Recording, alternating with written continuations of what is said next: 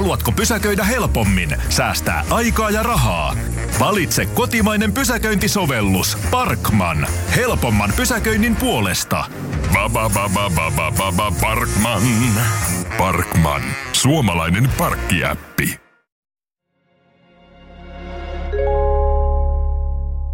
Varoitus. Sarja sisältää kuvauksia rikoksista ja rikospaikoista, jotka voivat järkyttää.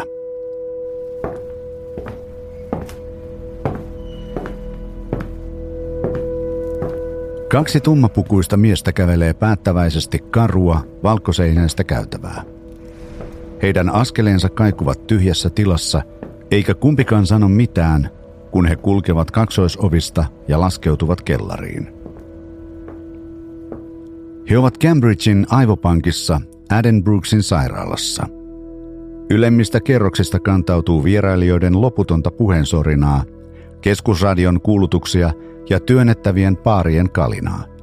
Mutta täällä alhaalla ilma on liikkumatonta ja steriiliä. Seuraavan oven kohdalla miehet pysähtyvät. Toinen heistä koputtaa oveen ja ääni sisältä kutsuu heidät sisään. Sisällä he kohtaavat oikean aarrekammion. Hylly toisensa jälkeen notkuu purkkien, laatikoiden ja mappien painosta. Yhdellä seinällä on avonainen pakastin, jota tutkii nainen valkoisessa laboratoriotakissa. Hän nostaa esiin läpinäkyvään muoviin suljetun laatikon, jonka kyljessä lukee suurin kirjaimin ihmisen elimiä. Miehet saavat kuulla, että laatikossa on osittaiset ihmisaivot. Muuan nainen on luovuttanut ne kuollessaan tieteelliseen tutkimukseen. Niitä on säilytetty vuosien ajan valmiina tutkijoiden käyttöön, mutta kohtalon oikusta nämä aivot päätyvät palvelemaan tieteen sijasta oikeutta. Aivoista tulee savuava ase murhatutkinnassa.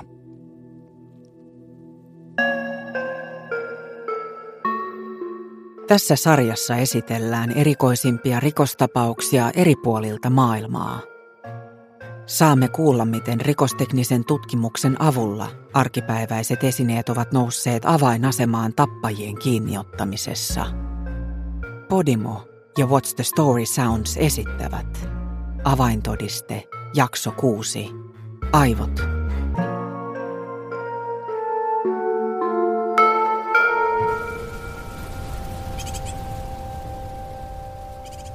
Britanniassa oli harvinainen aurinkoinen kesäpäivä sinä perjantaina 25. kesäkuuta 2010, kun Diane Stewart kuoli. Cambridgen Bassingbournen kylässä lämpötila oli 26 astetta. Linnut lauloivat ja ilma oli raskas helteestä. Poplars Farm Closeissa kylän koulun sihteeri Diane Stewart otti kaiken irti auringosta. Hän hoiti kukka-ampeleitaan, jotka kukoistivat tavalliseen tapaansa. Dianen taidot puutarhanhoitajana olivat jo kauan herättäneet kateutta hänen naapurissaan Vanessassa, joka oli kehunut Dianen kukkia viimeksi samana aamuna. Naiset olivat asuneet vastatusten miltei 30 vuotta ja törmänneet kadulla Vanessan lähtiessä asioilleen. Heidän juttutuokionsa oli ollut lyhyt ja mukava niin kuin aina. 47-vuotias Diane jutusteli aina jonkun kanssa. Avoin ja sosiaalinen nainen oli saanut kosolti ystäviä muutettuaan muutaman kilometrin päästä Sheffieldistä Bassingbourneen, joitakin vuosia takaperin. Hän ja perheensä olivat kotiutuneet nopeasti uuteen kyläyhteisöön. Dianella ja hänen miehellään Ianilla oli kaksi poikaa. Oliver oli 15-vuotias ja Jamie 18. Molemmat kävivät koulua lähistöllä. Naapuri Vanessan mielestä Stewartit olivat täydellisen onnellinen perhe, ja tämä perjantai vain yksi heidän monista onnellisista arkipäivistään, kunnes se ei enää ollut.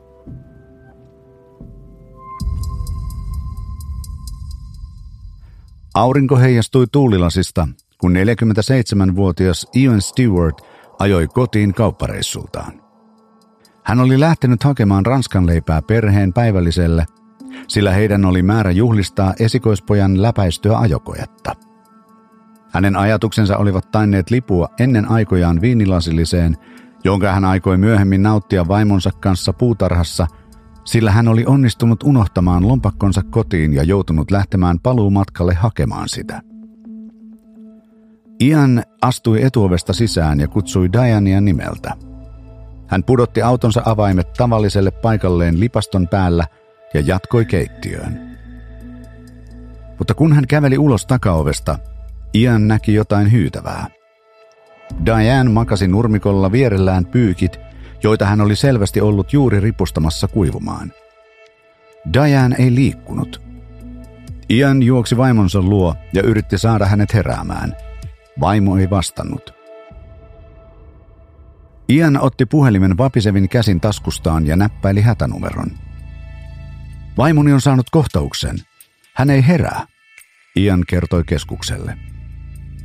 Kun Ianilta kysyttiin, hengittikö hänen vaimonsa, hän vastasi, ei, en usko, ei. Uutinen tapahtuneesta alkoi levitä kulovalkean tavoin jo minuuttien sisällä. Kaunis päivä kauniissa kylässä oli katkennut painajaiseen. Saman kadun varrella asunut naapuri Victor Nixon ohjasi pelastushelikopterin hoitajat Stewartinen pihalle. Diane yritettiin pelastaa viemällä hänet hoitoon nopeimmalla mahdollisella tavalla. Myöhemmin Victor kertoi lehdistölle kauhistuneena, kuinka hän huomasi ensihoitajien pudistelevan päitään ja näyttävän peukaloa alaspäin. Sillä hetkellä he lakkasivat elvyttämästä Dianea. Samaan aikaan kun ambulanssi oli tulossa, naapuri Vanessa, joka oli ammatiltaan hoitaja, palasi kotiin ja näki Dianen ruumiin. Hän kertoi lehdistölle panneensa merkille, ettei paikalla ollut verta. Dianella oli tapana makoilla nurmikolla, eikä näyssä ollut mitään erityisen hälyttävää. Myös Oliver ja Jamie saapuivat kotiin. Hekin näkivät ambulanssit ja poliisiautot kotinsa edustalla. He näkivät äitinsä makaamassa nurmella, ja he näkivät isänsä itkevän. Naapurien pidellessä järkyttyneitä poikia etäämällä ensihoitajat julistivat Dianen kuolleeksi. Mikä oli järisyttänyt idyllistä iltapäivää näin odottamattomalla ja traumaattisella tavalla? Kuolinsyyselvitys vahvisti myöhemmin, että Diane oli kuollut äkillisesti epilepsiakohtaukseen. Naapuri Vanessa oli häkeltynyt raportista. Hän tiesi Dianen sairastaneen epilepsiaa, mutta ei ollut koskaan kuullut sen tuottaneen suurempia ongelmia.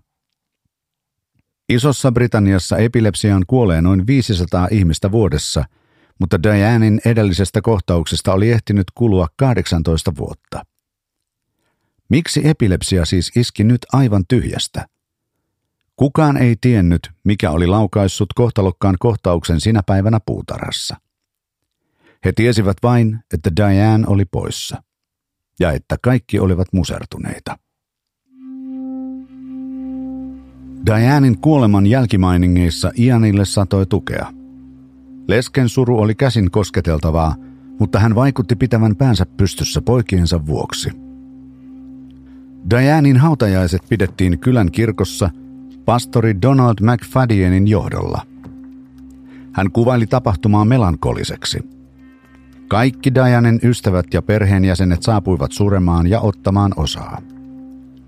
Ihmiset toivat kauniita kukkia, kuten Dianen hautajaisiin sopi. Ian näytti ottavan hautajaiset urheasti. Toiset pitivät hänen kylmää esiintymistään kummallisena, mutta toisaalta kukin ilmaisee suruaan eri tavoin. Seuraavien viikkojen aikana Ianin toiminta sai kuitenkin monen kulmakarvat kohoamaan. Hän esimerkiksi osti tuliterän punaisen MG-urheiluauton, jollaista oli aina himoinnut. Hän kertoi ostaneensa sen nostattaakseen mielialansa. Ehkä vaimon ennenaikainen kuolema oli saanut Ianin tajuamaan, että elämää kannatti elää täysillä. Sitä sen täytyi olla, ystävät järkeilivät. Diane ei todellakaan ollut unohtunut. Hän oli kuolemassaan yhtä suurisydäminen ja epäitsekäs ihminen kuin eläessään. Muutamaa vuotta aiemmin Diane oli rekisteröitynyt elinluovuttajaksi ja toivonut erityisesti, että hänen aivonsa käytettäisiin tieteelliseen tutkimukseen. Britanniassa noin 600 ihmistä vuosittain esittää tämän toiveen.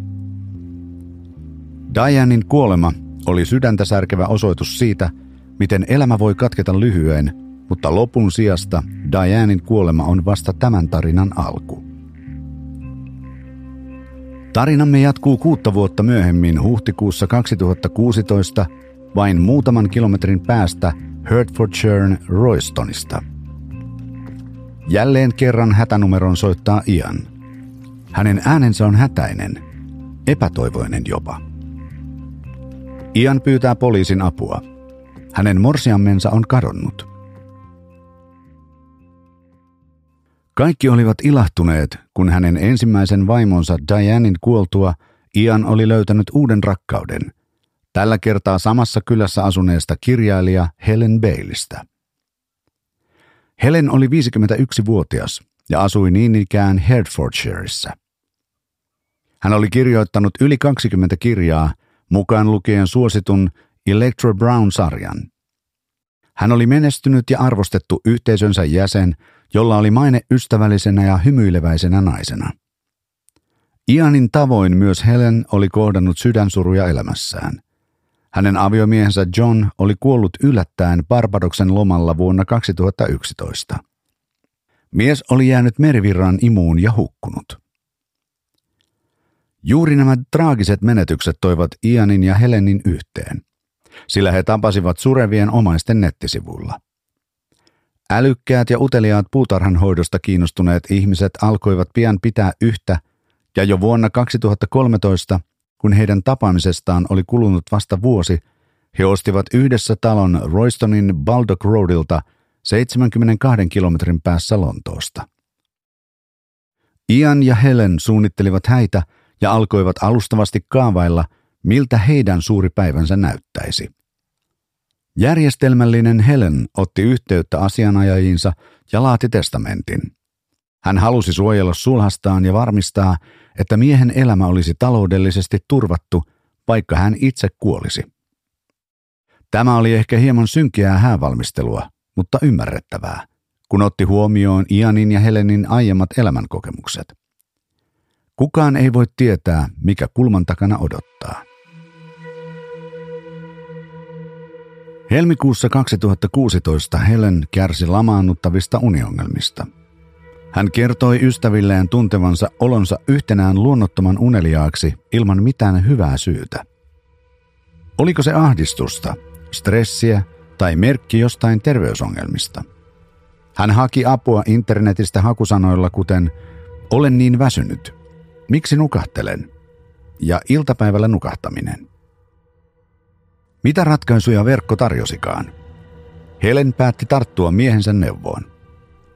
Ian oli aiemmin kärsinyt uniongelmista ja löytänyt avun unettomuuden hoitoon tarkoitetusta lääkkeestä nimeltä Zopiklone.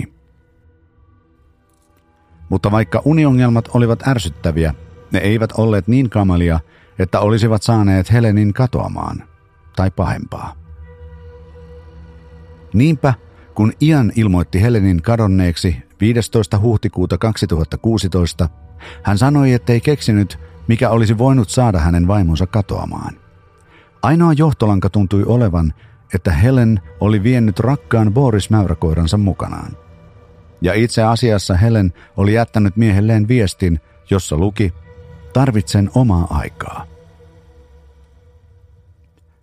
Aivan kuten 6 vuotta aiemmin Dianen kuoltua, Ian sai jälleen tuntea naapuriensa tuen.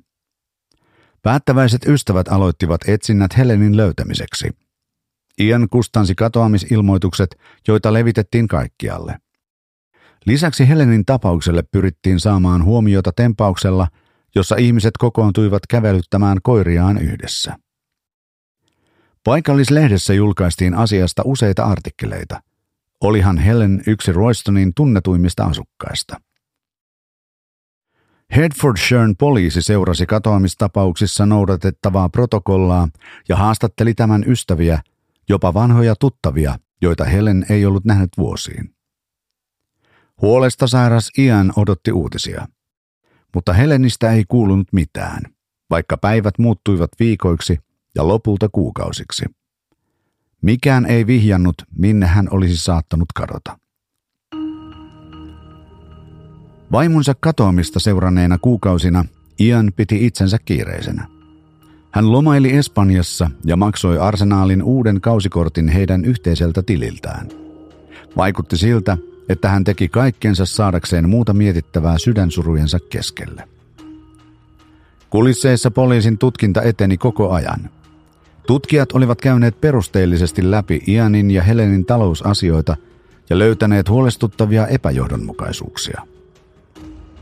He olivat huomanneet, että 11. huhtikuuta 2016, samana päivänä jolloin Helen ilmoitettiin kadonneeksi, hänen pankkitiliinsä oli tehty huomattava muutos.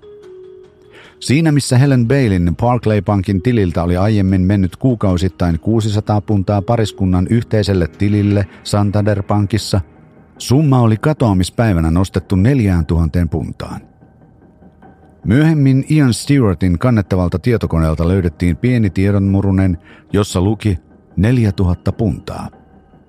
Oliko muutoksen tehnyt Ian? Ja jos, niin miksi? Vielä oudompaa oli, että 5 päivää myöhemmin, 16. huhtikuuta 2016, Ian oli ajanut Helenin lomamökille Kentin Broadstairsiin, talolle, jonka Helen oli hankkinut muutamaa vuotta aiemmin. Puhelin- ja laajakaistatiedoista kävi ilmi, että Helenin puhelin oli ottanut yhteyden Broadstairsin osoitteen wifiin tuona samana päivänä, mikä herätti välittömästi kysymyksiä. Oliko Helen ollut siellä Ianin kanssa? Oliko Ian nähnyt Helenin? Vai oliko Helenin puhelin ollut Ianilla? Ja jos oli, miksei Ian ollut kertonut siitä poliisille? 11. heinäkuuta, 3 kuukautta Helenin katoamisen jälkeen, poliisi teki ratsian pariskunnan kotiin. He kävivät tarkasti läpi jokaisen huoneen, jokaisen laatikon ja jokaisen nurkan. He tutkivat läpi kaikki paperit ja nuuskivat puutarhan, mutta eivät kertoneet, mitä etsivät. Kun haalareihin pukeutuneet rikosteknikot valtasivat talon, 2 rikostutkijaa pidätti hämmentyneen Ian Stewartin vaimonsa murhasta epäiltynä. Mies oli häkeltynyt.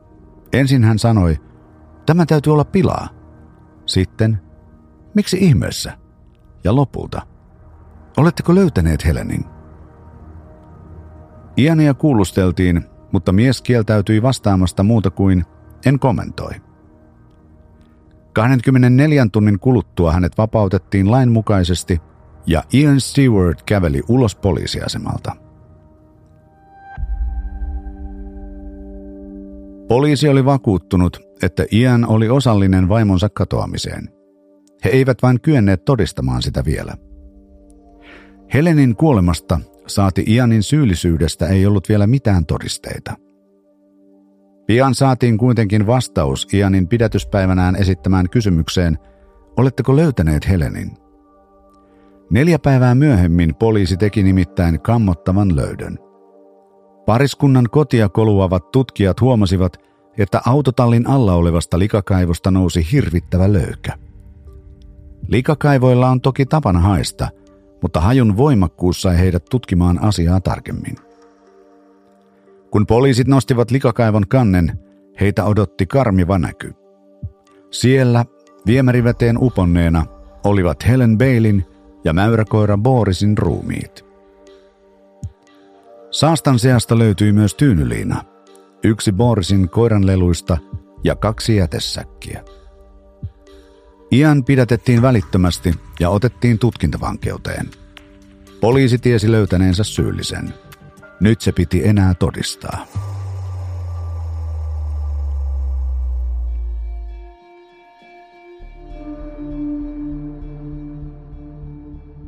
Jäikö avaintodisteen ratkaisu kutkuttamaan? Kuuntele jakso loppuun Podimossa. Huippu True Crime-sarjojen lisäksi löydät Podimosta muun muassa Aki Linnanlähde Talkshown, Kerhotalon ja Mimmit sijoittaa -podin sekä tietysti äänikirjat. Kun rekisteröidyt nyt, voit kuunnella 30 päivää ilmaiseksi. Suuntaa siis osoitteeseen podimo.fi ja aloita kokeilu. Ilmaista parkkirahaa koodilla radio. Lataa kotimainen Parkman pysäköintisovellus ja saat ekan pysäköinnin ilmaiseksi 10 euroon asti. Etu koskee uusia asiakkaita. Parkman. Parkman. Suomalainen parkkisovellus.